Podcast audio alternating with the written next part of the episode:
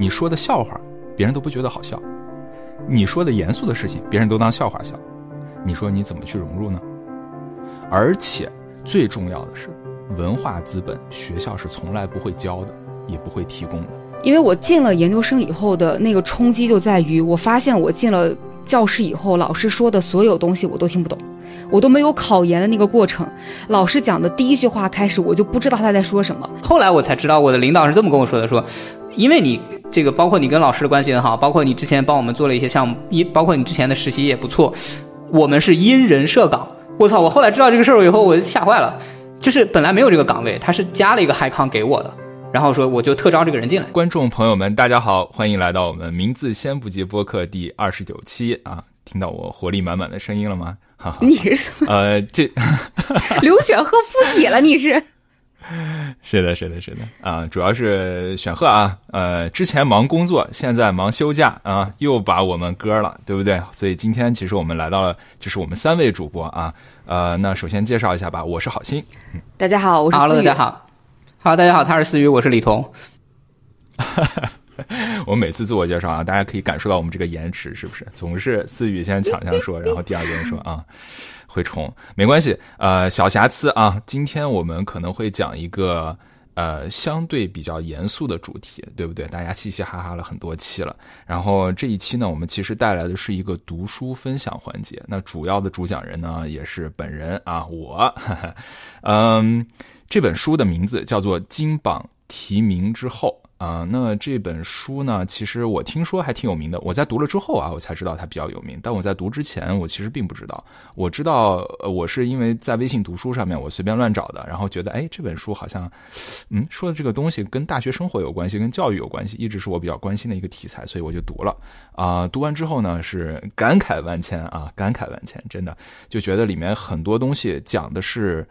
呃，大学，但是让我涌现出了很多的回忆，并且让我想到了各种各样的人、各种各样的朋友，所以就是非常有趣的一本书。所以我也跟就是大家讲了一下嘛，然后就说 OK，那我们跟大家分享一下吧，把我这个读后感，把这个书呢跟大家介绍介绍，嗯。行，两位有什么问题吗？呃，其实特别巧的是，我跟好心是不约而同的开始读这本书。嗯，而我知道这本书的来源，其实是我自己非常喜欢的一个心理学者，他把这本书和这个《独裁者手册》以及和另外一本网络小说叫做《他对此感到厌恶》这三本书放在一起，再给听众推荐。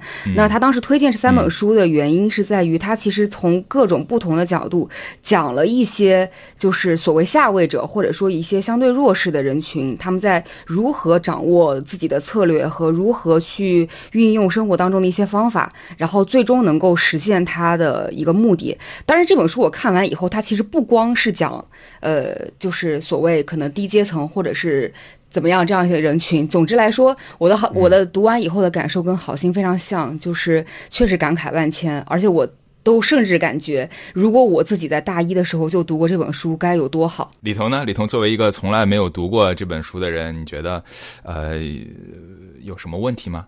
啊，是这样的，我虽然没有读过这本书，但是我大概看过就是它的简介，呃，也是你你说了这本要聊这本书之后，我大概看了一下简介，我想到的其实是另外一个，呃，我不知道你们知不知道，国内有一个纪录片导演，他就是关注一些呃初中跟高中生。就是有一本呃，有一个短纪录片叫《高考》，我我你们有机会可以看一下。对对，我看过那个完整的纪录片，非常震撼。然后我还看过他的同一另另外一部作品叫《初三》，你们可能没有看过，这个就比较小众了，就没有那么多人知道。但是你你知道，当我把你给我看到那个简介，然后跟我之前看他的纪录片作品联系起来的时候，呃，我觉得还是非常非常让我震撼的。我觉得，呃，天哪，真的是我们初中和高中。呃，学校也好，家长也好，给我们讲的那些道理，然后没想到到了大学之后，完全是另外一个样子，相当于是让你对于你大学有了不切实际的期待。我我觉得我想要分享的就是这个，就是我虽然是一个扩展阅读吧，如果大家呃听完好心这期分享，对这个现象感兴趣的话，可以去看初三跟高考这两部纪录片。对，是。很有意思啊，其实呃，咱们这个播客里面始终都非常的关注教育，大家也知道，就包括二十七期我们是讲了呃双减政策，包括之前我们也聊过复读，对吧？就是很很多都是关于教育的。然后这一本书的名字也很有意思，叫做《金榜题名之后》。那其实金榜题名往往意味着就是人生三大喜事之一嘛，对就是久旱久旱逢甘逢甘霖等等等等。那嗯，但是之后呢？如果你真的金榜题名了之后呢？那其实人生还有非常非常的路，呃，非常非常长的路要走。没错，呃，我们也是高考结束十几年的人了，对吧？甚至大学毕业都已经快十年的人了，所以，嗯呃，这个金榜题名呢，是一直到现在还在深深的影响着我们，所以我们也是很有必要去仔细去聊一聊吧，看一看，就是在我们心目当中，呃，这个金榜题名对于人到底有多大的影响，以及他之后的路线选择，呃，有多大程度上是依赖于他的家庭背景和他的学识，啊、我们可以展开聊一聊这一部分。嗯、那我这一次读书分享呢，可能会分成上下两部分，因为毕竟是聊一本书，我们也不想聊的说特别浅尝辄止啊，丢给大家一个结论就完了。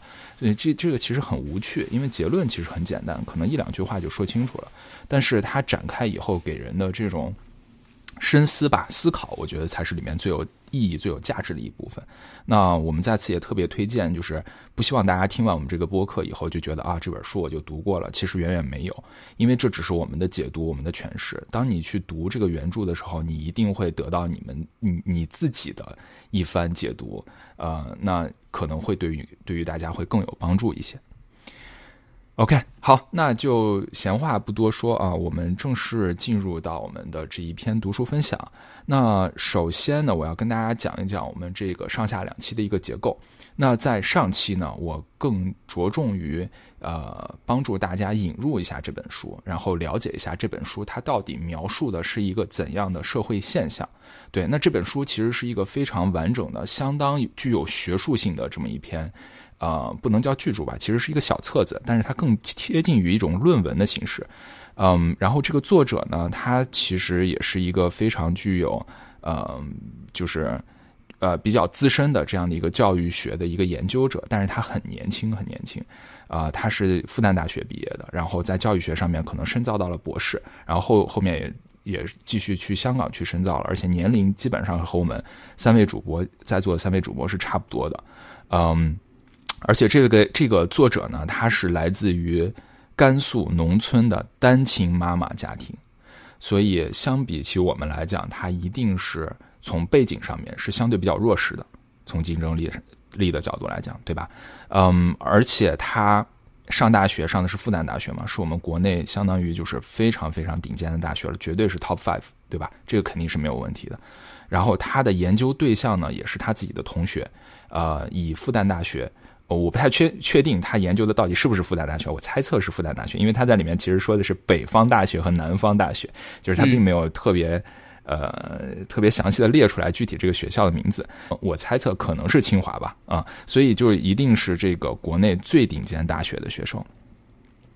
然后，嗯、这本书呢大概分了六个章节，那我个人认为前三章比较具有描述性，就是说，呃。大学是什么样子的？大学面到面临的一个呃竞争环境也好，或者复杂的环境是什么样子的？然后每一个在里面的呃主就是它的主体吧，我们这些个人主体看到的视角又是什么样子的？以及他们在这个里面表现出的行为是什么样子的？并且他们这个行为背后的呃一些过去的经验是什么样子的？这可能更多的是我们前三章要去聊的一些事情。那从第四章开始呢，可能就会去聊到，是我们下一期的内容了啊，可能就会聊到啊、我们不同背景的人到底是怎样在这个环境下去努力的，并且他们背后的动机是什么，他们的逻辑是什么。那在动机和逻辑之上，可能要聊一聊他们本身对于自己行为的道德感又是怎么样子的，包括他们是否是。嗯，只要被定义了，就无法去改变。那中间有没有一些转变者，以及学校、社会，呃，包括整家庭对于他们的影响，造成他们最后决策和人生道路转变的一个差异，是这种逻辑性是怎么得来的？那这些可能更多的放在下一集，并且我们在下一集可能也会聊一聊，就是这本书金榜题名之后，可能聊的不只是大学，可能聊的是。包括包括了研究生，包括了呃博士，包包括了我们的就业之后的一些工作，甚至我觉得也包括了可能择偶啊、家庭啊都会有。那其实这几种书里面列出来的几种思维模式，它的家庭背景对你的影响，可能是影响一生的，可能不只是大学。所以我们可能会展开聊一聊。嗯，这就是我们整体的一个架构了。行，呃，在我们在我们讲之前，来，我们听听思雨有什么问题。呃，我稍微补充一点点。第一个是，呃，他那北方大学，因为他有一个对他又红又专的描述，嗯，不出意外的话，应该一定是清华。而且我觉得非常厉害的是，其实这本书，呃，其实是来自于那个作者他的一篇论文，他其实是从写论文开始，应该就是他的硕士论文。然后，呃，由于写的非常好，后面他的就是导师就鼓励他去继续去对他进行研究，然后他后面又补充了一些案例，所以我觉得非常非常厉害，在他很年轻的时候，在硕士期间就已经有这样的视角和有这样的扎实的功底。嗯，没错，没错。呃，关于研究方法，我们待会儿如果有时间的话，我可以稍微带一带。但是其实这个不是我们今天内容的一个重点，然后说起来可能也比较啰嗦，所以我们就呃今天可能一笔带过吧。如果大家有兴趣的话，可以直接买到那本书，直接看最后，他就在讲他到底是怎么研究的。好，那我们还是进入我们第一章的一个话题啊。第一章叫做迷宫啊，这个迷宫说的是什么呢？说的其实就是我们的大学。哎，大家会想哦，大学其实如果对于一个高中的孩子来讲，他应该是充满憧憬、充满乐趣、充满知识、充满啊昂扬向上的这么一个地方，对不对？那他怎么会是一个迷宫呢？嗯，作者其实是这么解释的，他说呀，我们在中国上大学，可能他说的是中国，但我个人觉得可能不限于中国啊。他说，在我们中国的大学呢，其实是有一个两面性的，就是在游戏规则层面啊，有一个两面性。第一面呢是传统的，就是我们的计划经济导向的这样的一个大学的教育模式。这种所谓计划经济导向，就是啊，你从高中升到大学，你在大学里面呢，你就不能再像以前那样说，我就是读死读书，我就是为了考题考分然后考过别人。大学更多的。是要讲究一个大学的价值观，对吧？偏向于更加的偏向于一种社会奉献和通识教育的这么一个感觉，所以往往大家经常说大学就说是象牙塔嘛，就听起来就是一个哎很高贵、很遗世独立的这么一个状态。这个其实是我们传统社会对于大学的定义，甚至是传统社会对于大学生的定义，就是大家经常会听到啊，你一个大学生你怎么能这样那样的？就是大学生其实一定程度上就代表了啊，你这个人学识更高尚，道德更。高尚，更对社会具有价值，并且有更高的一个一个能力的这么一个呃一个代表吧。这是在 就是我们计划性当中传统的对于大学的这么一个认知。那另一方面，其实我们国家也是社会主义市场经济嘛，所以另一方面就是大学其实不可避免的也是紧紧的和我们的市场经济是相连的。产学研一体化大家都听过，所以其实大学尤其是在出口的这一个部分。是，呃，尤其是他，比如说他的就业啊、升学啊，都是非常高度市场化的，是有很残酷的淘汰机制以及套路的，甚至里面可能会有很多的家庭背景和财力的比拼。这个大家如果找过工作，对不对？考过研、考过公，啊，出过国，那其实大家都是对这方面是深有体会的。就是你最终面临的还是一个竞争环境，而且竞这个竞争。可能就不是像选赫之前憧憬的单一标准的竞争，而是非常多维的、非常复杂的一个竞争环境了。嗯，所以啊，作者在此定义就是哦，我们这个大学的生活其实是一个迷宫，它里面的规则是复杂的，并且和我们的高中非常的不一样。啊，每一个进来的学生，他其实都会需要很多的时间、精力来去。想清楚，我们要怎么从这个迷宫走出去，走得快，走得好，对吧？这就是它的第一个定义了。然后，当然这里面其实也嗯简单说了一下，就大学的出口嘛。这个出口其实我相信，呃，观众和我们主播也相对比较了解，我就很快的说了，就比如说出国留学是一条路。然后国内读研是一条路，对吧？那国内读研就分了免试和考研。那我们在座的思雨同学其实就是免试研究生，对吧？国内读研的，像我其实就是属于出国留学这一条路的。然后还有就是求职了。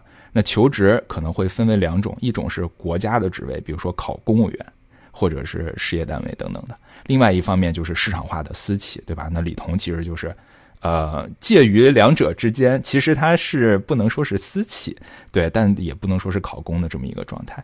那还有一些少数分子的路径啊，不是很 不是很正常的路径啊，比如说没有来的刘选赫，对不对？他就是创业了，那这种其实是确实非常非常少数，那就不包含在我们今天讨论的这个出口的范围内了。所以总之来讲，就是进迷宫，我们是通过高考进的。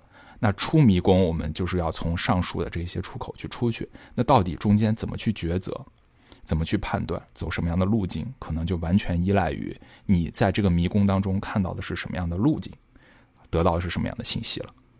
嗯，好，那我们啊、第一章就介绍到这儿，大家有没有什么想问的？呃，我我作为一个没有看过这本书的人，我听你介绍完第一章之后，我想到的其实是，呃，就想想了一下，还感觉还是挺可怕的。就相当于是说，我们高中呃老师给我们讲的这些东西，就刚刚开头我也说了，说你只要考上大学，啥都顺了，啥都是就轻而易举、轻而易得的这这个这个东西，呃，其实是完全不一样的。就相当于是你进入了一个呃。没有单一评判标准，没有单一的这个选择路径的一个一个怎么说呢？黑箱，我理解是这样的。就是如果如果我对于大学不了解的话，这就是一个黑箱。这个有点像什么呢？就相当于是你的家庭能怎么帮到你在你找工作的时候？如果你的家里人是做医生的，那你可能对医疗行业了解的更多。那你可能这大学从大一到呃，医生应该读八年或者五年嘛，从大一到大五你就开始准备医生的这条路径。如果你家里人是做公务员的，你可能就对于考公或者是一些如何在公务员职场上怎么去处置有一些提前的准备。但是对于更多的学生来说，你进入大学你是没有这样一个准备的，就是你在大学应该学啥，参加哪些社团。就以我个人经历来说啊，呃，我作为一个从内陆三四线、呃四五线。县城出来的学生，啊，虽然说我读的是我们当地最好的高中，然后我们的老师给我教的，就是我们老师也是大学毕业的嘛，他不至于说说他没上过大学，就是山西师范大学毕业的嘛，也是也是教我们的也是单一的评判标准。你上了大学之后啊，你可以参加社团，有美好的一面，然后去拍拖，但是他没有告诉我说，你上了大学之后你要如何去准备你的绩点，你要如何去对呃选择你的课程。就这些知识，我发现，呃，可能是因为我个人，呃，社交能力还可以，就是我发现这些知识我都是跟我的师兄师姐学的。就是李彤，其实你不用不用展开这么多，你展开的基本上很多点呢，我们都会在后面的若干个章节都可能会聊到啊。OK OK，就大大概就是这样，就是我发现它真的是个黑箱。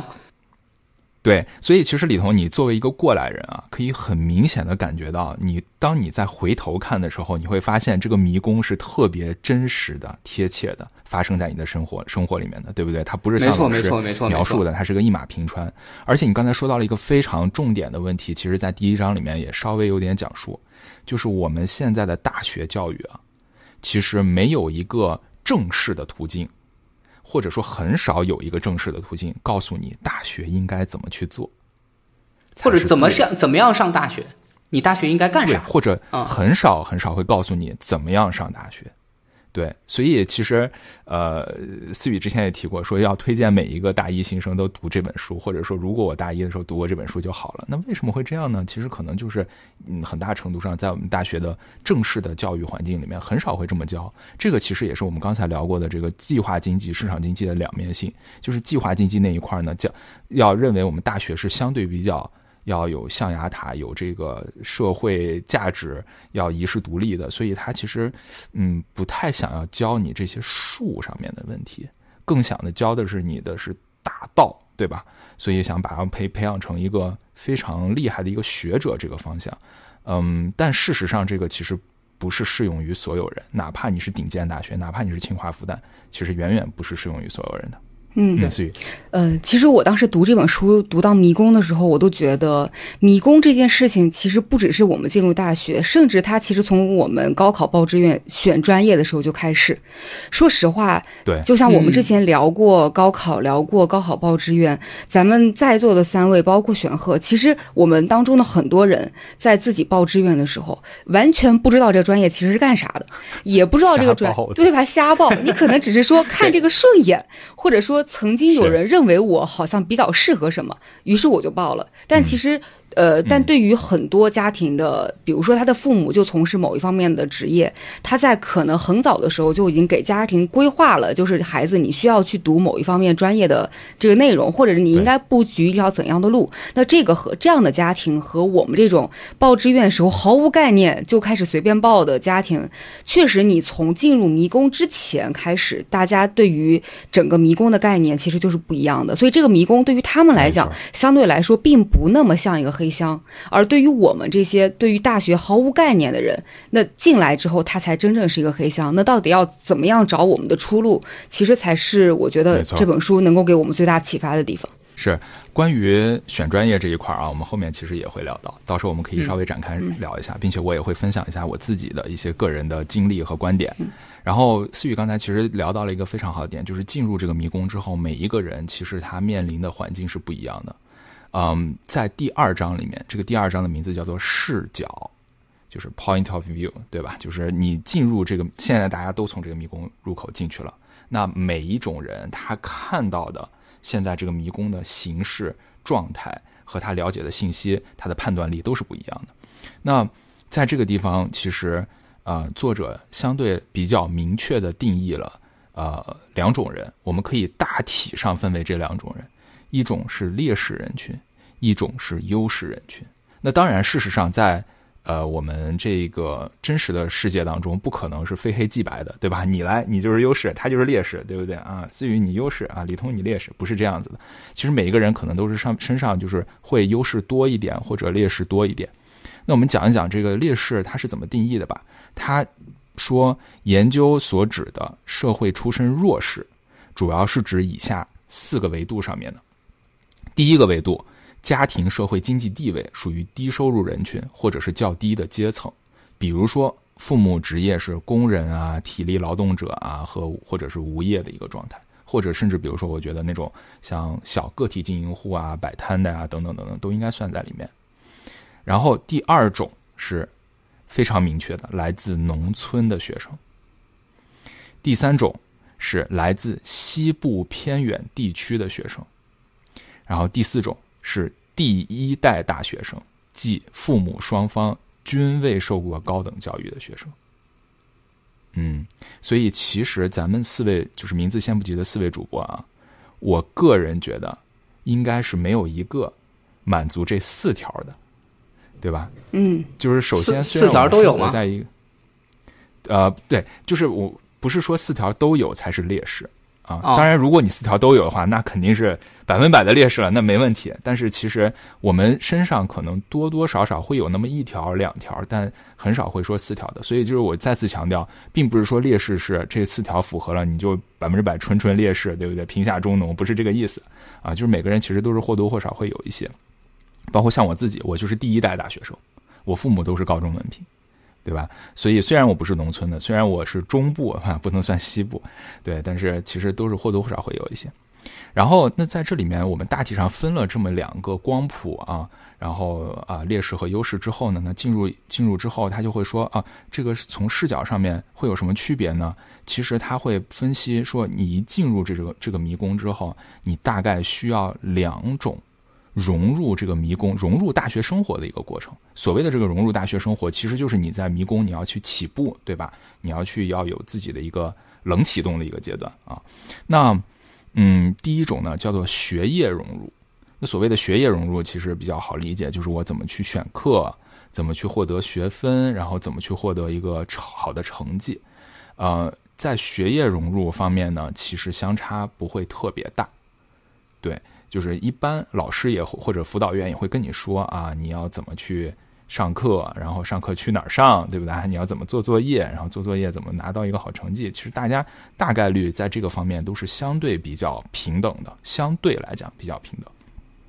那另外一部分就差别比较大，叫做社会性融入。其实大学本身也是一个小社会，对吧？我们四个人其实根本都不是，你们俩是一个专业一个班的。像我，我跟选赫这，包括我跟你们俩，就完全不是一个专业一个班的。我们是怎么在一起呢？其实更大程度上就是一个社会性融入、社会性组织这个过程。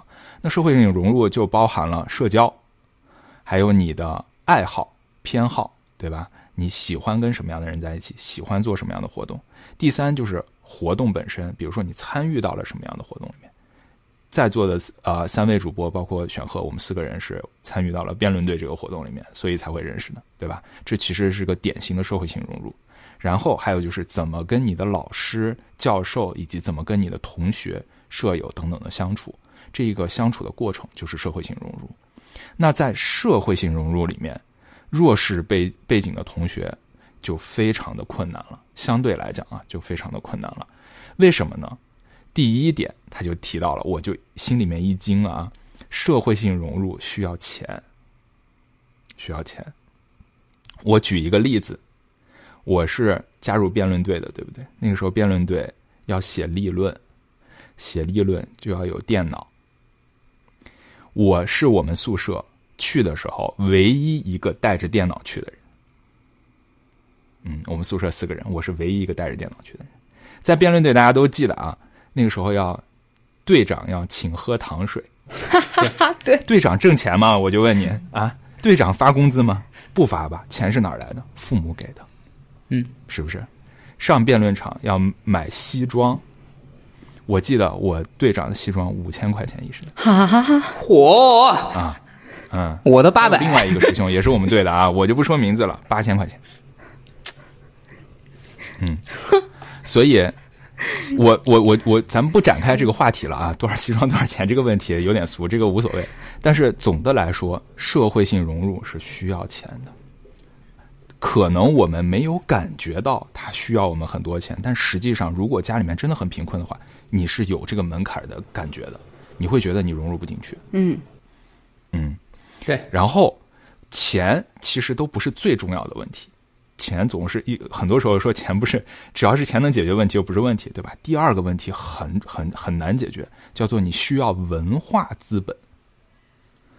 什么叫做文化资本呢？比如说你的语言能力，你的普通话说的可以吗？嗯，你能听懂大家说什么吗？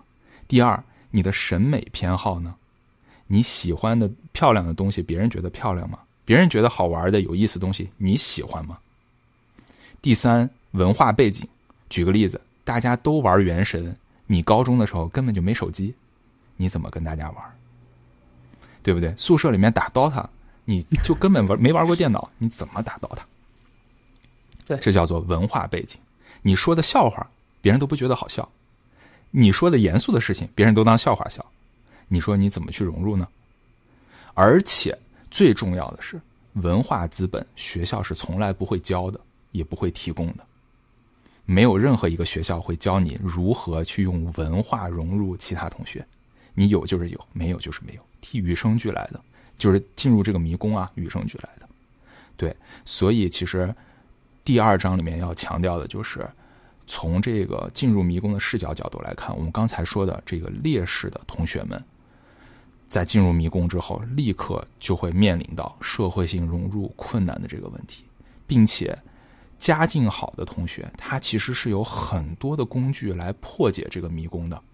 比如说，他喜欢玩的东西多，他家里面相对比较富裕的话，那他能够尝试、能够参与、能够呃试错的成本就会低很多，对不对？他其实无所谓，嗯，所以这就是我们第二章的一个结论了。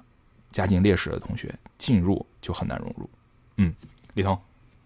哦，我是想补充一下你说到的那个后面那个部分，就是跟老师和呃，主要是跟老师打交道吧。这个我看你刚刚没有细展开细说。我其实是就你刚刚说到老师那个，我一瞬间就想到，就是呃，我在大学的时候，我跟老师的关系其实相对来说呃非常好。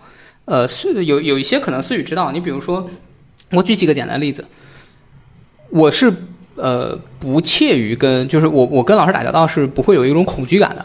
我觉得你就是我的老师嘛，啊我我跟你我跟你处就就怎怎么处都行，对吧？你你是我老师，我我上课猜一下，是因为你妈妈是老师。啊，对对对，哎对，哎，你说这个很有道理，就是老师在我这身上是祛魅的，我没有我没有对老师有一个特别崇敬，说有一个天然的隔阂，我对他怎么样？没有，我举几个简单例子。第一，我当时去上海交换的时候，我我在的那个学校新闻系呃一般啊，就他们是主要是出广电人才的，对。然后呢，我就很想去上海交大，我隔壁是上海交大嘛，我想去上海交大去认识一个非常厉害的老师，然后我就在想有什么办法我能找到这个老师，我跟他聊一聊，然后我就去找我的。就是传呃新呃那个中大的老师，我说呃你们认不认识这个？就大家都是同一个圈子嘛，应该都会认识，参加一些会议啊什么的。然后我的老师就说啊，这是他这是他的邮件，这是他电话，你直接联系他。一般的学生可能就到这一步就停了，但是对我来说无所谓，我就我就在上海嘛，然后我就直接发了个微信过去，我说老师你好，你你有空吗？我是中大的学生，我是谁谁谁学生，我想呃跟您聊一下。他也很快，他说哦，我明天下午呃明天下午有课，中午我在那个交大哪儿哪儿哪儿吃饭，你过来吧，然后我们咱们一块儿吃个饭。我就我就过去，我就直接开始问，然后我就跟他聊说，我说我关注最近关注的一个议题是什么，我我要要做什么样一个 paper，嗯，然后他就对给了我非常多的指导意见，包括到现在他依然是我跟我关系非常好的一位老师，就是包括我有一些活动出席啊什么的，我也我也会找他，他也很乐意出席我，呃，我代表我公司的一些活动，他都愿意来。这是这是第一个例子。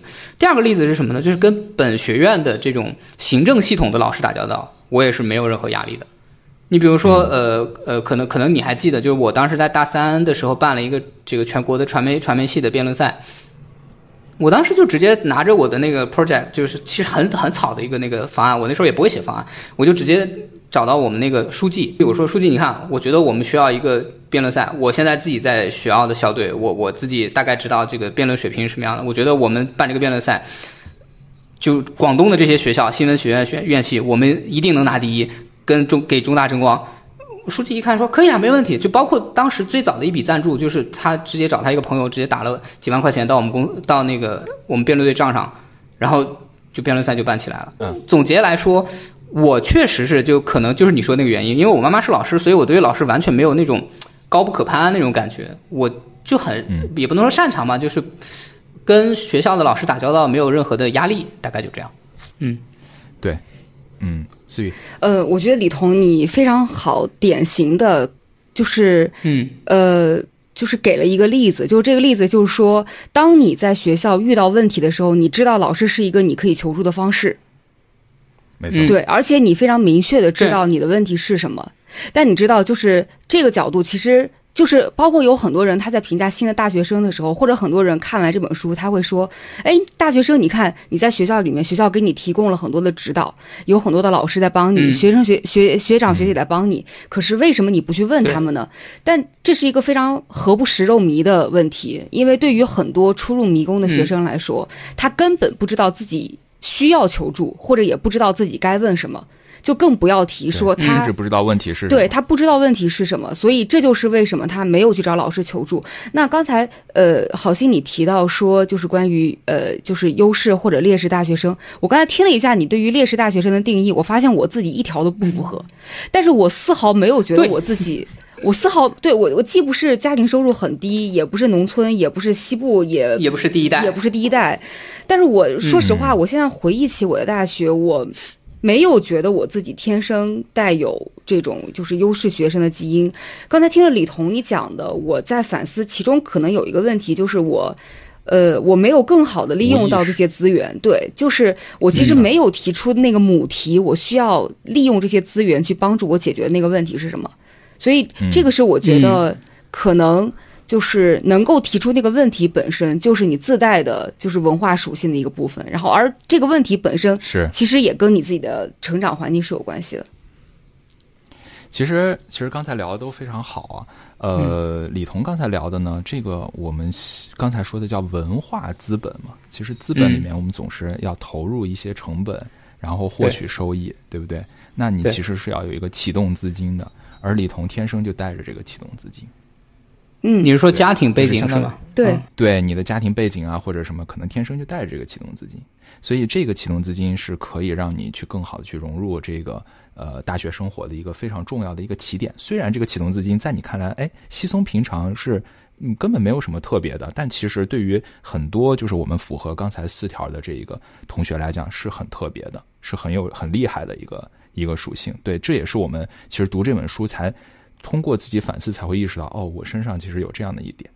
嗯，然后思雨刚才聊的这个呢，其实也也非常好，就是说，哎，你看我四条都不占，但我其实也没觉得自己有什么优势，对吧？或者是怎么怎么利用起来的？嗯，这个其实就刚好和我们第三章想要聊的一个事情会比较契合。说实在的，我们最俗套的方式就是说啊，这个大学里面分着优势学生和劣势学生，对不对？优势学生是怎么怎么优势的，劣势学生是怎么怎么劣势的。你看，真不公平，这就落入俗套了。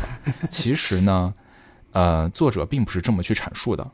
作者是这样子的，他是把我们的同学们啊，他的行为模式分类了。他并不是说以家境分类的啊，他是以行为模式分类的。行为模式将会贯穿我们后面解读这本书的始终，所以这个非常重要，大家可以拿笔记记一下了啊。第一种行为模式叫做目标掌控模式，啊，所谓的目标掌控模式，就是说非常的了解这个大学或者是劳动力市场当中的一些制度性或者非制度性的规则。啊，制度性的就比如说它具体是什么样，怎么学分，怎么能拿优等等的；非制度性其实是有一些各种各样的一些潜在的规则，比如说像李彤刚才说的，老师是可以用来求助的，这就是一个非制度性的规则，对吧？并且呢，目标掌控模式是有意识的树立生涯目标，它有一个目标在那儿，并且知道或者大概知道如何通过管理自身的行动。来趋近这个目标。目标掌控者有条不紊的组织大学生活，通过掌控自己的生涯目标来分配自己的时间和精力，所以他们在大学的经历和成果往往可以高效的转化成他们下一步生涯目标的资本。所以，我个人觉得。思雨其实是符合目标掌控型模式的，因为我们其实，在之前的播客里面也提到，思雨一开始就对，嗯他的目标就是上清华，他要知道，对我想要上清华，我想要去更好的大学，所以他为自己规划了大学生活。所以咱们不说优势劣势，不说四条还是三条，咱们就说目标掌控者模式其实是模式之一。与此相对的是什么样的模式呢？叫做直觉依赖模式。对不对？那直觉依赖模式最典型的就是在陌生的这个大学生活当中、大学场域当中，不知道自我定位是什么，所以就陷入了一种无意识、无目标的状态。然后呢，他在这个无意识、无目标的状态里面，依靠的是自己的直觉和旧有的学习习惯，就是在大学之前学到的一些。学习习惯，他靠着自己的惯性，在大学的迷宫里面去找路。直觉依赖者呢，其实并不是说没有树立目标的能力，但是因为呢，这个从高中到大学，他的这个场域转换哈，环境变化实在是太剧烈了，所以引引发了他自身对于自己文化常识本身的一种颠覆和震动。所以他进了这个场域里以后，一下子就懵了，相当于不是说他没有树立目标的能力，他能考进顶尖大学，一定都是一个非常优秀的 executor，对不对？但是只是他进来的一瞬间，他就完全不知道该怎么办了，他不知道自己是谁，自己的位置感是非常模糊的。他们的父母呢，大多数都没有上过大学，所以他们其实之前的生活，对于大学的认知也是非常的贫乏的。什么是学生会？什么是团委？什么是辅导老师？怎么上课？什么叫走读？等等，可能完全不知道。然后，这种自我认同和必要知识的缺乏呢，使他们在大学生活的安排上面常常缺乏一致性和策略上的技巧性，所以会导致他们日后出路里面可能累积的优优势，相对我们刚才说的那个这个目标掌控性要弱得多啊。所以这个第二个类模式叫做直觉依赖模式。其实我相信，我把这一段念完之后，大家心里面已经开始有了。我之前哪个同学可能比较偏向于直觉依赖型模式，哪个同学比较偏向于目标掌控型，对不对？而且我个人觉得，我们四个人就是这还是那句话，这两种模式都不是非黑即白的啊。你就是这个模式，你就是那个模式，对不对？做不同的事情上面可能有不同的模式，但是总体上来讲会有这两个极端。我们可能是在这两个极端中间的光谱中的某一个地方。嗯嗯，是确实。好的，然后呢，我其实刚才是比较抽象啊的讲过这两种模式是什么样子的。我们可以举里面书里面提到的两个人的两段话。第一个呢是目标掌控模式里面典型的一位同学，他叫做经纬，然后他是上海人，他的原话是这么说的啊，我们来读一下：有的人想清楚了干什么，然后去努力，然后呢，剩下那些人是我要努力。再想去，再去想我要干什么？对，大家看这个逻辑啊。然后经纬若有所思的耸了耸肩，说：“优秀的学生在南方大学呢司空见惯，但根据他的观察，不同人优秀的背后的逻辑是迥然不同的。”然后他说：“像很多人的动机是，我遇到很多学霸，他是一种责任感去驱使自己去努力，或者说他努力是习惯性的。”不是说他想要他我想要得到什么，所以我要去努力。在南方大学读书七年，藏龙卧虎的数学院，他已经见过太多优秀的人，但是他们不够有趣，最后还是去了四大这种很普通、很稳妥的地方。其实四大是很很多人梦寐以求的地方，但是其实从对。经纬的角度，他不是说四大不好，他是觉得不够有趣，太稳妥了，所以他的目标感非常的强。最终，这个经纬去了哪儿呢？他去了一个顶尖投行去做投行的交易员，搞不好跟思雨是同事。对，就是是是在香港金融圈的。他当时的起薪五十万。对，然后他是非，其实他是通过非常努力去得到这个工作的。然后他说，为什么要得到这个工作呢？因为这个工作可以让我用钱。对世界上发生的事情投票，钱是他对世界上发生事情投的票的那个票。你的决策能够加速或者减缓事情的变化，比如某个技术需要用金钱催化，你可以给他投入更多的资源去加速这件事情。然后就说。你有没有看过《交易员》这部电影呢？这是一个特别有趣的行业，很多人思路很开阔，实现财务自由之后就去干很多事情了。有的去南北极跳伞，有的搞极限运动。换句话说，这个工作可以让我变成一个更有趣的人。所以，虽然某某证券总部的机会也很好，但是可以做的事儿呢就比较常规，是不是？是不是他的思路其实作为一个大学生来讲，说实话，我作为一个已经工作将近十年，就是。快十年的人，对不对？我其实觉得他思路是非常清晰的，他很知道工作意味着什么。我们来对比另外一位同学，这位同学叫于海，他最后的出路是呢是直就是读了直博，就是升学，然后读的是直博的这个学位，就听起来其实也很好，对不对？然后他背景是我们山西农村人啊。城郊的矿区长大的，哇！我一听矿区这个名字，我真身体都是一激灵，真的。然后他呢是担负着全家的希望考上的大学啊，嗯，他高考成绩位于全省前二十，考上北方大学，然后选择专业的时候，呃，到安排自己的大学生活，再到考虑出路，甚至到他目前研究的方向，他感觉自己每一步。都没有想清楚理由是什么。嗯，大一刚入学的时候，辅导员让每个同学写下自己在大学的目标。你猜他写的是什么？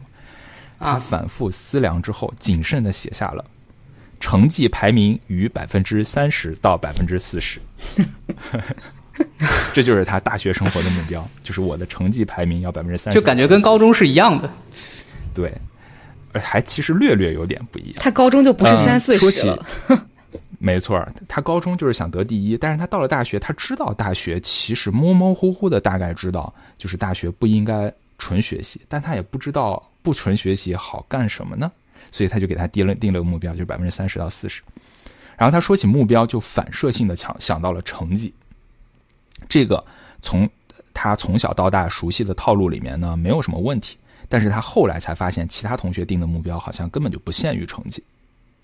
然后于海当初之所以报工科，是因为听说工科好就业。但是直到哎，他的出路是直博啊，大家注意，直到大三，他仍然没有为就业做过任何的准备。直到必须要考虑考虑毕业出路的大三下学期，他才匆忙的选择了符合大众主流的保守策略，免试推荐博士研究生。所以这一次直播让他意识到，嗯，自己的思维方式 有点怪怪的。他就说，他是这么说的：说硕士好像学不到什么，大家第一年上课，第二年稍微做点事儿，第三年就开始找工作了。我觉得这个有点嗯意义不大，所以他。在谈话过程中，其实还没有意识到读硕士这个过程本身其实是可以策略性的服务于就业的。这跟他一开始想要报工科的这个好就业已经完全相去甚远了。所以你可以看到，他作为一个直觉依赖型选手，他其实没有一个很清晰的目标，是一直在摇摆的。嗯，这是第一个例子。然后第二个例子，其实我就快速说一下啊，这位女同学她叫做冰倩，然后她呢二战考研。第一站没考上，他作为一个顶尖大学的学生呀，他是湖南农村来的，父母离异，母亲呢，呃，那个父亲呢外出务工，然后他是个留守儿童。他说他他是这么说的啊，这个就解释了那个成绩百分之三十到四十。他是这么说的，他说我当时不记不记得是听谁说的，就是好大学呢。非常的自由，你喜欢的东西你就努力去追寻，不喜欢的你拿个六十分就可以了。我大一就抱着这种思想去学习，其实后来我发现我有好多的 B 加，我当时就想，哎，还不错，随随便便都是 B 加。然后我当时心目中 B 加还是一个挺好的分数。结果到后面呢，哪知道绩点好重要呀，决定你能不能出国，能不能直研，还能不能拿你的奖学金。当时我好像就是不知道这个事儿呀，我不知道呀。他的原话就是这么说的。嗯，这就是目标依赖型啊，目标掌控型和直觉依赖型两种同学类型。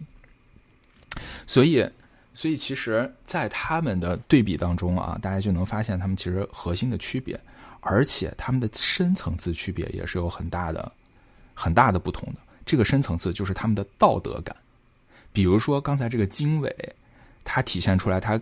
在访谈中体现出来，就是认为大学生呢理所应当就应该有自己的目标，并且相信能够在规则允许的限度内有策略的达到目标这件事情是无可厚非的。举个例子，对不对？我为了找工作，我去刷简历，我去刷实习，这没有什么，因为我要为我们目标服务。然后呢，他认为无目标的组织生活和学习。其实是对自己的不负责任。相反，我们的直觉依赖性往往认为，围绕职业生涯目标组织大学生活，他们会说这个叫什么？功利性。功利，没错他就会说这种动机不纯粹啊，所以对这种讨巧的策略去达成目标，有一种道德上的排斥感，就觉得这样不好。嗯，之前都是靠什么？靠自己努力啊，学习，对不对？我考的分儿高，我分儿高，我就能上清华，我就能上复旦，对不对？所以他们其实对这种投机取巧的方式很不屑一顾的，很不屑一顾的。但是其实跟他们的境遇这么一对比，就稍稍有点悲哀。这个为什么会有这样的思想呢？就跟他们的高中生活和之前的生活是有很大关系的。这里面啊，其实列了很多，就是目标掌控者他们高中是怎么上的。然后，其实我就截取了中间一段吧。这位同学他叫做燕超，然后他是毕业于啊北京啊某著名大学附属中学啊东部城市学生，父亲为大学教授啊北京。然后他说呢，他说其实感觉高中和大学环境已经挺像的了，无论是学校的教学还是周围同学的环境都比较类似，所以我其实适应大学呢比较快，可能与这个。有一定关系吧，因为周围同学从高中到大学都很优秀，呃，各种特长都有，他们特长未必一样，但是这方面其实是类似的，所以他想说的是，他高中其实就跟大学没什么区别，嗯，所以他很适应。另外一个就有意思了，嗯，这位同学就是我们刚才说的于海啊，他说当时我在某某一中时间很紧，早上六点钟学生都到教室里面坐好了，老师五点五十就在校门口站好，等着抓迟到的。晚上十一点下自习，有的学生还要打着手电再学一阵啊！复读的同学们是不是啊？呃，作业又多，考试又勤，根本没办法考虑别的事儿，就是学。那个时候，对于许多像他这样子的这个寒门学学子而言，一纸名列前茅的成绩，既是对自己付出努力的回报，也是对母父母的报答，更是一份跳出农家。小鱼儿，对吧？远走高飞的一个模糊的希望，所以他的母亲啊，他的母亲其实租房陪读，陪了他六个寒暑之后，他总算不负众望，以全县第一的成绩被北方大学金融学院录取。哦，思雨，对，然后。他其实就是就是这个作者就说，在他的访谈当中呢，非东部大城市的啊，非著名高中的毕业生被访者几乎都在高中阶段过着极度自律的苦行僧的生活。嗯，所以这就是高中生活对于他们的这个巨大的一个冲击。嗯，行，大家都是上过高中的，李彤，你觉得你的高中生活对你的大学有影响吗？呃，我觉得是这样的，我因为我也复读过嘛，然后基本上跟你说的，就是刚刚那个非东部的那个学生是一样的。哇，那我真的是早上起来五点多，然后是随便洗漱一下，啃个包子，然后就去办公，就就就去教室里面开始复习。对，然后最后下下了晚自习是九点半嘛，然后回到那个自己的房间还要再再看会儿书，看到十一点多，就确确实是这样的，就是。我们没有那么多的条件，然后去像你说的第一个那个高中生一样，说我周围的同学都是有各种各样的才艺啊，不会的，老老师不会给你，老师只会跟你说，我其实讲高考，呃，讲复读那一期我也讲过，我说我的老师到现在为止，我记得他非常非常深的一句话，就是高考是这个世界上唯一一本万利的买卖。就就就就上一期选选课好像也说过什么一分一操场，那那真的是我回现在回头去想，对于我们这种就是呃非东部然后小县城出来的，真的高考就是一本万利的买卖，没有没有任何一个事情能像高考这样能让你去突破你的阶阶层壁垒也好或者什么东西也好，但是像你说的那种，就是因为你。高中是这样，然后你到了大学是另外一种情况。我觉得这个可能稍稍有点极端。呃，我个人观察我周围的朋友，就周围的同学，呃，包括我们宿舍里，我们宿舍里有两个是来自非东部的这个县县城，然后我看他的人生状态，其实跟我的没没有太大的区别。嗯，对。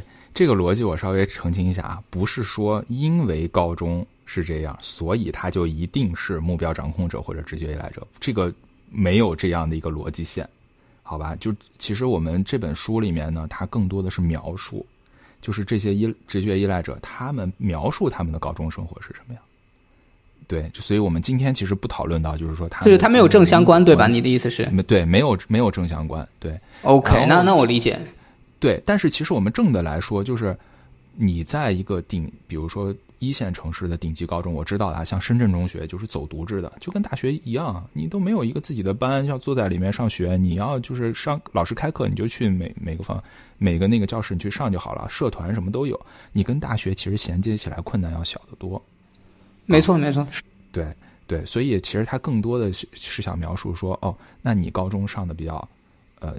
比较这种开放的、优秀的、更接近大学生活的，那你其实融入大学生活就是会更容易，但不是说就百分之百就是必然性，对对对，不是必然性，对，没有这个说法。嗯嗯，所以有什么？那东部高中的代表来说一下，就是，哎呀，其实我读这本书，我特别感慨，就是，嗯，这么说吧，其实我高中的时候，对，是在一个东部，虽然也算一个三线城市。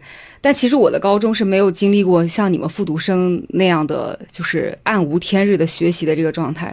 我高中有非常多的呃，就是课外活动，什么搞话剧呀，包括我自己参加很多比赛呀，然火后我自己有读了很多的课外书，那个时候还在上网，然后那个时候也有喜欢的男孩儿，还还这个这个多少有点早恋，所以其实整个高中我是我是过得非常色彩斑斓的，呃，除了高三最后冲刺的那个时候是会觉得让我觉得有一点这太无聊了，就是真的不要再来一次，这也是阻止我复读的一个重要的原因。那所以其实我高中到大学，包括因为在高中做了很多班干部之类的事情，组织了很多活动，所以到大学是无缝切换，就是我在大学的融入这个部分没有任何任何的问题，而。是。包括好心，你刚才也讲了，就是我这种高考考砸了的人，我从进大学的第一天的目标就是要离开这个大学，所以就是基本上保校外这件事情对我来讲，它其实是一个几乎在我刚入学之初就已经有下的一个目标，看上去我是一个非常非常典型的目标掌控者。可是为什么我看对这个书让我感觉那么那么的感慨？是因为其实我联系到的是我的研究生生活。那因为你在读大学的时候，我的这种我要保校外的这种心态，其实你无非延续的还是走学习这条老路，只不过是说你在学习这条老路之上，你会有加了很多你的辩论呀、你的其他的活动，可以给它做额外的加分。但是 anyway，你是 PK 你的绩点。你是 PK 你的成绩，然后你是 PK 那个总分，而这条路是我们如此熟悉而又如此擅长的。那我最后，那那个时候我的目标是说保校外，我都不至于说是要上清华，我不想这样美化我自己，只是说确实保研的时候有了清华的机会，我就阴差阳错的就去了清华。当然，这也确实是实现了我高中没有实现的目标。可是问题是在于，清华它也只是一个节点。可是你去了清华，可是呢，然后呢？对吧？我我的目标是要进到清华，至于进清华的法硕还是进清华的经管，对我来讲其实没有特别大的区别，因为那个目标就是我要进到这个学校。可是到了硕士之后，这个问题就不一样了。我觉得我在我自己个人身上，我在本科的时候是一个典型的目标掌控者，而我到了研究生以后，就变成了一个典型的直觉依赖模式。嗯，因为我进了研究生以后的那个冲击就在于，我发现我进了教室以后，老师说的所有东西我都听不懂，我都没有考研的那个过程。老师讲的第一句话开始，我就不知道他在说什么。所以 这个时候对我来讲，研究生的前面的就研一的主要精力都放在让我自己不挂科和非常努力的学习上。你没有发现，我到研一的这个时候还在拼学习。是而虽然我的目标是说让自己不要毕业，但是问题就在于，好到研二你要找工作了。然后我印象很深的是，我因为之前在研究生其实没有过太多实习经历，本科的实习在研究生这种经管学院是不能用的。然后那个时候认识了老方呢，就是哎呀，大家在一起拍拖嘛，我就把我的简历给他看，我是当做就是跟他交流的一种方式，我就问他，哎，这个这个学长，你帮我看看我的简历有没有什么哪里要改的样子呀？我期待他的反馈是说，哎呀，你这哪里美化美化就好了呀，挺好的呀，这样。没有想到老方看了我的简历是这么跟我说的，他说你现在立刻马上就去找实习，因为你这份简历是不可能找到工作的。嗯，然后那个时候我。他这么严肃的跟我说，其实我那个时候是当头一棒，我才意识到，哦，原来好像后面找工作的这个场景比我想象的要激烈很多。然后最搞笑的事情是，当时我们班有个同学，呃，我印象非常非常深刻，就是他手里大概有可能有他自己能写出来的，可能有十几份。接近二十份实习，然后他的简历不是一份简历，他是分为我去应聘投行的、应聘咨询的、应聘券商行研的、应聘 PE 机机构的，也得六个章节，呃，这么多 这么多，不是，它是不同版本的，它是不同版本的然后我就惊呆的发现，它里面实习经历都是不一样的。我还问过他，我说你研究生，咱俩都都是读一个研究生的，工作强度咱俩都知道，就是你是怎么有十几份实习的？他告诉我说，你不需要真的去实习呀、你就去跟朋友聊，你听到别人很详细的讲了他实习做了什么经历，你自己内化就好了，你把它写到你简简历上，不会有人查的。哇，我当时，我当时真的是我内震心惊。对，no 不是震惊，是鄙夷，大爷是鄙夷，啊。对我们刚才讲哎的道德，功利太功利了。对，，就是好像你刚才说的，我当时就觉得价值观上我在非常鄙视这种，我说哇，你造假呀，你都没有干过，然后你太功利了，就是我们大学是他已经掌握了金融行业工作的精髓。他大学是为了什么？就是对，就是你你就是你找到一份工作很正常，但是你为了工作去，就是把自己不属于自己的实习经历写在自己的简历上，这件事情在我看来就是鄙夷，我特别瞧不上。但不得不说，人家是很奏效的。然后后来，我真正意识到。就是方总跟我说，我需要去找实习，不然我找不到工作。我从那个时候才开始觉醒，而那个时候就经历了，就是我海投实习，但是杳无音讯，然后就是各种找不着，然后我就费了非常多的劲找老师、找导师，然后找同学帮忙推荐，然后很不容易拥有了自己人生的第一份实习。然后在我人生的第二份实习的时候，我就意识到我自己的简历放在海投的市场上，就社招市场上、校招市场。上我是没有竞争力的，而我的优势又在面试，所以我当时第二份简历能留下的那个公司我就留下了。所以当时看这本书的时候，我特别特别感慨，就是，嗯，我觉得我是完整的经历了目标掌控模式和这个典型的直觉依赖模式，就在我的人生的两个阶段。而其实，呃，我觉得但有一个搞笑的事情在于，不叫搞笑的事情，其实有一个值得我在我在反思这么多年，我一直在讨。在思考的一个事儿，就是其实我的家庭教育给我的是说，就是你学习是要纯粹，然后我们我们学习的目的就是为了治国平天下，就是为了要为国家奉献，就是你不要那么功利，然后感觉就是说你只要纯粹的、认真的学习了，努力的付出了，在进步了，一切未来你的工作都是顺理成章的，包括直到现在。到现在我已经三十多了，我爸给我打电话的时候还会说：“哎呀，你日常不要这么功利，你不要想要那么多，你你轻松一点，你你你这个一切都会有的。”然而这件事情并不是说你努力了一切都会有的这个逻辑，在今天这个市场上是存在的。而我到我大概是要到工作了以后，其实才慢慢认识到这一点。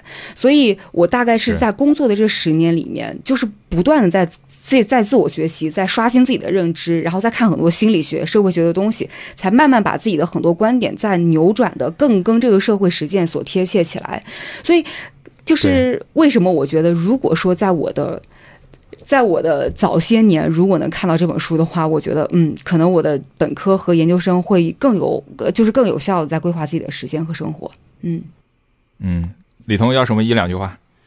啊，我就简单补充一下我的个人经历。呃，我基本上跟我好没了，没有，我基本上跟思雨是一样的。我最开始进入到学校里面是所有的我都会去试。就我一开始就知道，就是学习成绩很重要，我会去，呃，上一个没那么容易挂科，然后容易得到高分的一个课程。我会跟每一科的老师做好关系。当然，如果是特别不投眼缘的，也就算了。对我，我们有一些老师很扯淡的。然后这是第一个，我会去保保证我成绩不会特别烂吧，就至少说我还有一年是拿到拿到三奖吧，好像。然后第二个就是说，我会去刷实习。我大一。呃，大一的暑假我就去刷了实习，思雨就知道我去南方都市报去实习，然后大二我就去了上海文广去实习，就是我不断的在有这种实习的经历。对，然后第三个就是说，我直到什么时候我才意识到说我确定我是一个目标掌控型，就大大三大三的时候，我当时跟那个一个很好的机会嘛，跟那个学院的老师。当然，这就说回来，说我不介于跟学院。那个时候，张志安是我们的院长助理，就已经非常高咖的一个人。然后我就跟那个张志安说：“说我啊，我愿意做你的助理，然后我去负责这个项目，这个都没有什么问题，就完全没有任何问题。”就是，所以其实其实总结来讲，嗯，你就是主动。对吧？也是经历了这样一个过程，然后到了大二大三，你就清晰的知道，就一开始可能就是直觉型的，我可能这边试一下，那边试一下。到了大三的时候，就啊，我明确了我就要干这个。然后后来我才知道，我的领导是这么跟我说的：说，因为你这个，包括你跟老师的关系很好，包括你之前帮我们做了一些项目，一包括你之前的实习也不错，我们是因人设岗。我操！我后来知道这个事儿以后，我吓坏了。就是本来没有这个岗位，他是加了一个海康给我的，然后说我就特招这个人进来。对，所以其实，嗯，在思雨和李彤刚才的阐述当中啊，就引入了非常多有趣的观点。比如说，思雨就说了，我们其实目标呃掌控型和直觉依赖者，他甚至都不是单向转化的。就至少在这本书里面，更多的偏向于直觉依赖者怎么样能转化成一个目标掌控者。呃，嗯，像李彤刚才说的，就是我通过尝试啊，通过就是社交啊，通过突破自己的界限啊，去转变成一个目标掌控者。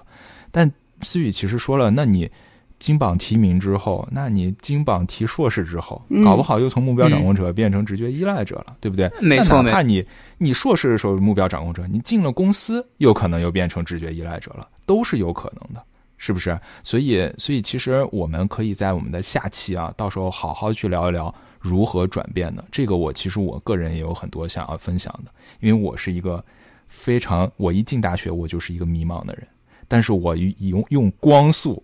变成了一个目标 目标掌控者，对这个转变其实非常非常有趣、啊！到时候我再跟大家聊，嗯，好吧？好，留一个钩子。嗯，对，所以我们其实其实刚才聊了很多啊，然后两位也补充了很多例子啊、其实我们是想要聊这个目标掌控者他本本身的一些背景，我们聊到了他的道德感，聊到了他是怎么去呃怎么去作为的，以及他聊他的高中，但其实还有更多啊，还有更多。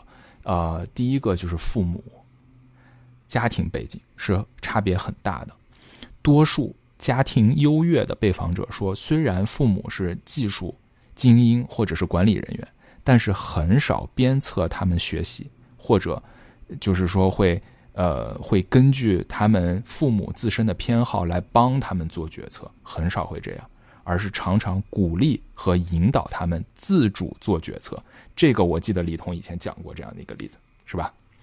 啊、然后第二个呢，优势阶层的父母可以一边鼓励孩子发展掌握自我的能力。一边又足够的又有足够的实力和眼界，为他们在旁边保驾护航，就是你可以自由发挥，你可以自己决策，但是呢，我帮你兜底，这是很多父母，就是优势家庭的父母会这么说的，对不对？因为他们确实也有这个实力去兜底。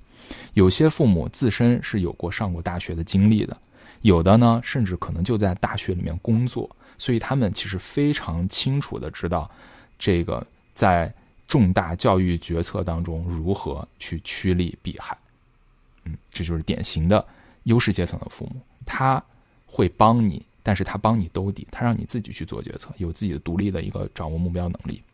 那鲜明对比的就是直觉依赖型了，嗯，低阶层的父母一般不插手，啊，多半是因为没有能力和见识去参与孩子的决策，而且越到后来越是这样子的。对，这个大概从高考开始。是的，很多优势阶层的父母放手让孩子选择，可能是个策略，但是劣劣势阶层的其实是一种无奈，他没有能力去去去牵手了，可能。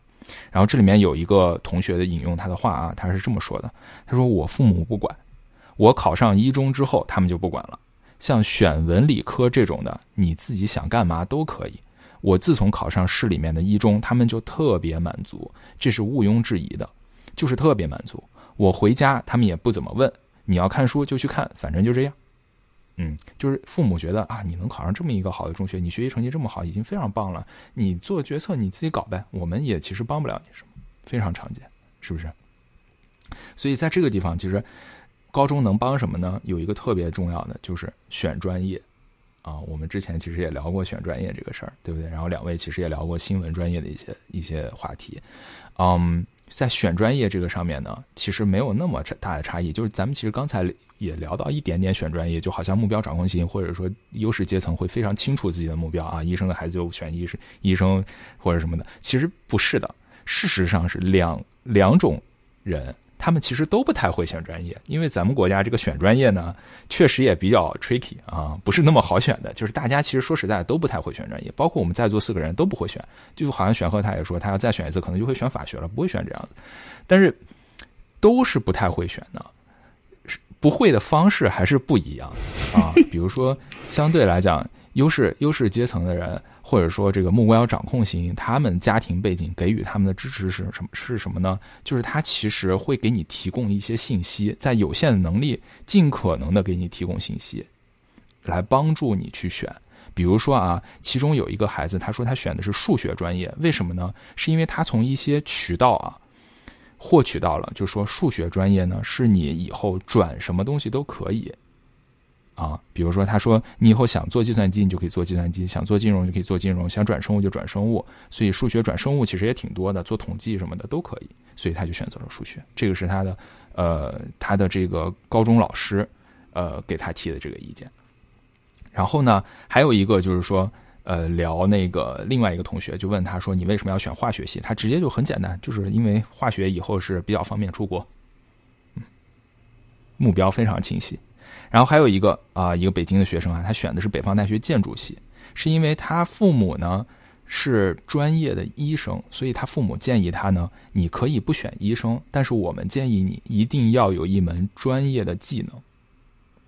你有专业技能，你才能真你要有专业性非常强，你才能够这在这个领域里面能够能够就是发展。所以他当时就选了一个专业性非常强的领域建筑学。然后事实上，他最后的发展也是非常不错的，因为他这个专业技能让他很快的找到了工作，并且稳定了下来。嗯，所以其实啊，就是里面他们很多人也不是特别具体的，就说了解啊，我这个专业具体是怎么回事儿。但是呢，他们在专业选择当中会带着目标意识。他是说，哎，我想要做这个，所以我尽可能的去筛选，然后再去得到我的结论，啊，所以会将这个专业的选择和自身形成的这个职业规划会结合起来，就是我未来想成为一个什么样的人，所以我要去选什么样的专业，也可能是错的，但是他们是带着目标感去做的。另外一个就是我们要看直觉依赖型是怎么做的呢？哦，很典型啊，这一个，我为什么选择经济金融专业呢？其实啊，就是没想着选了这个以后能干啥，就是觉得要进那个最好的、最难进的，给我妈争口气，也不知道还有啥更好的选择，是不是特别的典型？我为什么要选金融？因为金融最难进，进了为什么要上清华？对，为什么要清上清华？可能因为就是清华，清华最难。我其实和我前之前不久啊，还听我同事说，说他当时我同事也清华，然后他当时说上清华的时候有一个大家刷简历，什么叫不是刷简历啊？刷刷 offer，就是比谁的 offer 多，比谁的 offer 难啊。其实找工作也有这种情况。对不对？我为什么要找这份工作？因为这份工作难拿，全中国就招那么几个人，我拿到了，我牛逼。其实还是，其实这算不算直觉依赖性？甚至这也算。嗯，所以我们后面会扩展到啊，就不只是上学，我们可能会扩展到更多。然后第二个也是这样子，他说选专业的原则就是不能浪费自己的分数啊，因为我分数高嘛，所以只能在医学和经管里面选。然后呢，我又怕写，所以我选择了经管，没考虑太多的兴趣。只考虑到工作前景，报的人多，听上去也高端，其实后来也没有什么特别大的兴趣。嗯，这位同学叫王斌，然后他学学习的是在南方大学学习的经管啊，然后他是西部城市的一个学生，第一代大学生，父母均是中学老师，但是没有上过大学，所以大部分人都是误打误撞跟着感觉走，嗯，不浪费分数就上个最好的呗，就这样，大家都觉得这个好，我就去了。哎，所以怎么说呢，就是。这两者其实还是很典型的啊，很典型的。最最后一个我想聊的，其实就是他们，呃，目标掌控者、直觉依赖者，他们在大学里面对大学的初印象也有很大的差别。报了专业了，现在我们进入大学了，报名了，对吧？来到大学了，会怎么样呢？很多目标掌控者或者家境相对比较好的同学们，他们对大学往往会抱怨，往往会不满意。哎，我们在座有位主播可能 往往会抱怨，那不只是抱怨。我给你，我给你举两个例子啊。第一个叫做国凡，他说他从小生活在上海，然后父母呢均是高校教师，然后他从小就在南方大学附属学校读书，所以考入南方大学就是轻轻松松啊，毫不意外。然后当他提起来南方大学某文科系的时候，他就一股嫌弃之情啊溢于言表，说对系里面不太满意，进去以后也不太满意。觉得里面人都太古董了，姑娘都长这么丑，然后男的又长得很奇怪，又很自傲，氛围实在太垃圾了。他就是这么说的。嗯，然后第二位啊，从小生长在深圳商人家庭的某某同学，他说，南方大学令人失望之处在于硬件设施和住宿条件。刚来的时候是非常嫌弃的，我觉得这也不好，那也不行，哪里都不行，基础设施条件太差了，跟我们深圳比，这是啥呀？然后他说他有同学去香港读的书，他就说，哎，那同学给他发来的这个宿舍条件，他简直是没法跟人家聊天了，这地方太破了。嗯，这就是非常典型。我跟你说，我有一个朋友啊，他是个北京人，这个是我自己的一个例子。他当时跟我说，他去了大学，第一天就想退学。他上的是同济大学，很好的。他去了大学第一天就想退学，你知道他为什么吗？他跟他爸聊了很久，才没退学。但是最后的最后，他没有退学的原因，是因为他跟同学、他跟宿舍人在玩 DOTA，他觉得玩 DOTA 太好玩了，所以他就就留在那儿，不然他就退学了。他觉得，他本来以为去上大学是让高手来带他的，他觉得会遇到很多牛逼的人，很多很有见识的、有趣的人。但是他去了以后，发现是他带别人，他已经是里面最牛逼、最有趣的一个了，所以他觉得好无聊，好应该退学真的不想上。那后来玩 DOTA 了呀？OK，啊，那后来玩 DOTA 啊，嗯对，这是这是我遇真实生活当中遇到一个真实例子。我其实当时听完我是很震惊的，因为我当时去中山大学，我是带着崇敬的心情去的，我恨不得把那录取通知书抱在怀里。嗯 所以，所以其实我我是真的很震惊的。嗯然后啊，我们再看，就是像直觉依赖型的，他们去了大学会遇到什么情况？其中有一个同学说呢，他是叫昌盛啊，他是生长于甘肃省的一个偏远农村，然后是通过贫困专项计划被呃南方大学某社科专业录取的。然后呢，他是这么说的：“他说来了以后，我就发现现实已经远远的偏离了我的预期。这种差距就非常的怎么形容呢？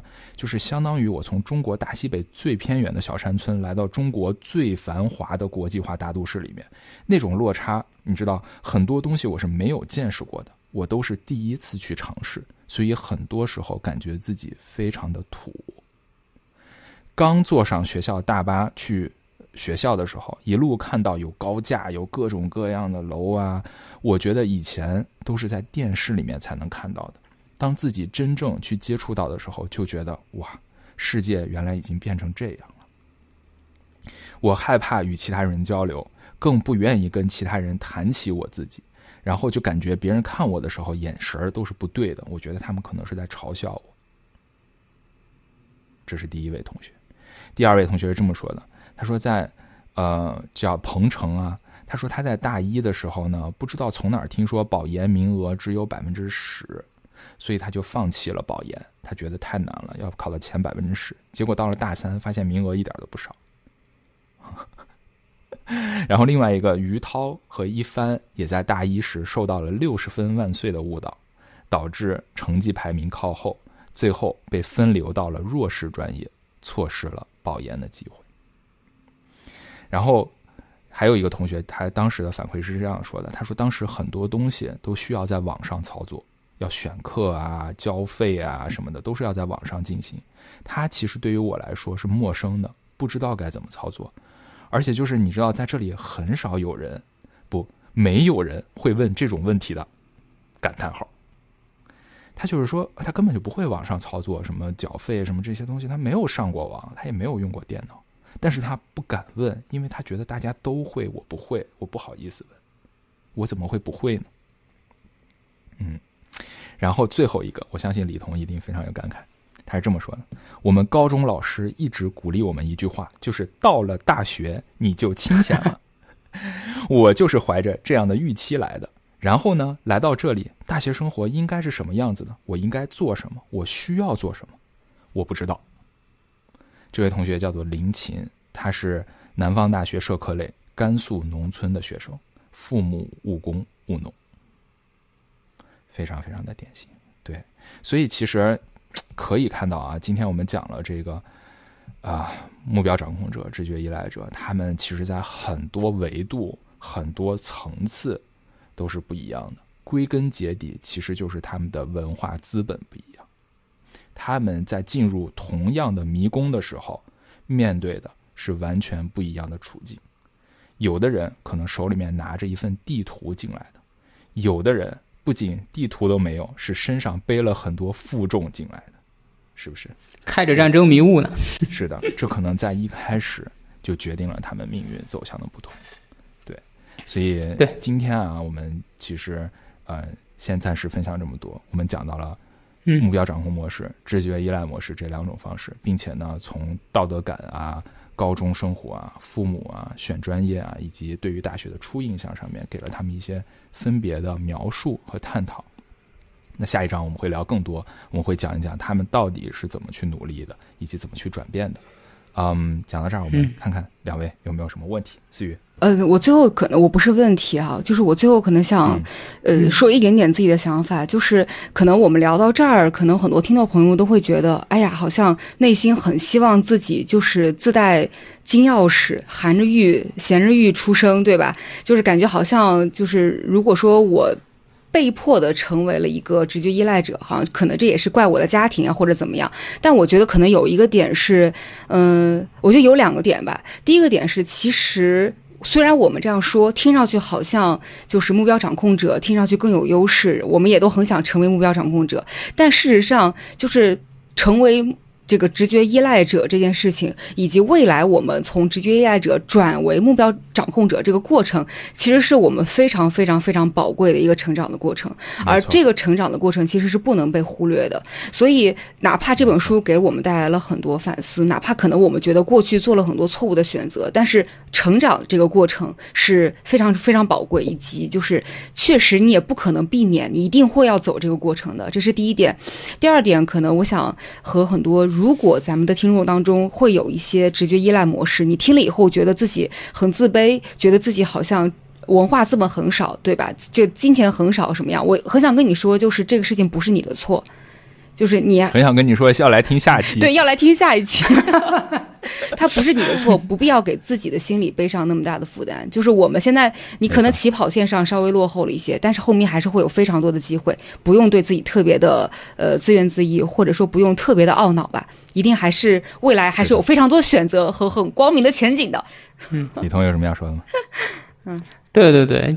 就思雨想说的这个，其实就是我刚刚想要补充的，就是好心在讲述的过程中，我其实想到了非常非常多我的同学，然后他们其实呃，就说一句梗的话，就是他们其实都有光明的未来。就是我至少我身边的这些能马上能想起来的案例，他们发展的都很好。就他们自己毕业了以后，无论是去考研也好，考公也好，甚至出国也好，还是说就业也好，他们发展的都非常非常的好。所以真的是没有必要说。把就做在一个时间的切片的角度去看啊，目前我可能是这样的一个状态，但是，呃，人是动态变化的嘛，对吧？你未来是什么样的，这个完全是掌握在自己手里的，所以还是要期待下一期啊。有一些弯路不得不走嘛，但是那些弯路其实，哎，或许也有非常好的、美丽的风景。嗯，哎，是的，是的，所以这一期呢，我们稍稍稍偏黑暗一点啊，更多其实是在描述我们进入迷宫的。一个现状嘛，所以毕竟大家都是迷茫的，而且我们也说了，目标掌控模式、直接预览模式，它是个动态变化的，它是有灰度的，它不是一个绝对的呃东西，对吧？像我们思雨刚才也说了，其实它是一个互相转化的一个过程。每一次你进入到一个新的迷宫的时候，可能你的身份都会发生变化。所以，希望大家能够关注我们的节目，然后留言。你有什么问题的话，我们也会在下一期。当中补充，然后如果你喜欢的话，可以点一个大拇指啊，然后转发一下，这个会对我们非常的有帮助。然后我们下期的节目就一定会跟大家聊一聊，我们知道是目标掌控模式，知道直觉依赖模式，知道迷宫之后，我们该怎么去做，并且我也会给大家提供一些例子，就是直觉依赖模式，它依然也可以有非常光明的未来。这本甚至是我在看这本书的时候一度要哽咽的一个地方。一度要就是 泪水润湿眼眶的一个地方，就是我看到了直觉依赖模式它的未来，所以敬请期待下期吧。今天我们就先聊到这儿了，好，那就先跟大家说拜拜，我们下期再见。嗯，拜拜，拜拜。愿你前程似锦，不负韶华时光，不负壮志凌云。要相信书山有路，勤为愿努力的人越幸运。祝你金榜题名，愿你前途光明。不负青春年华，不负良苦用心。要记得学海无涯，金与勤。祝你一路上花皆是美景。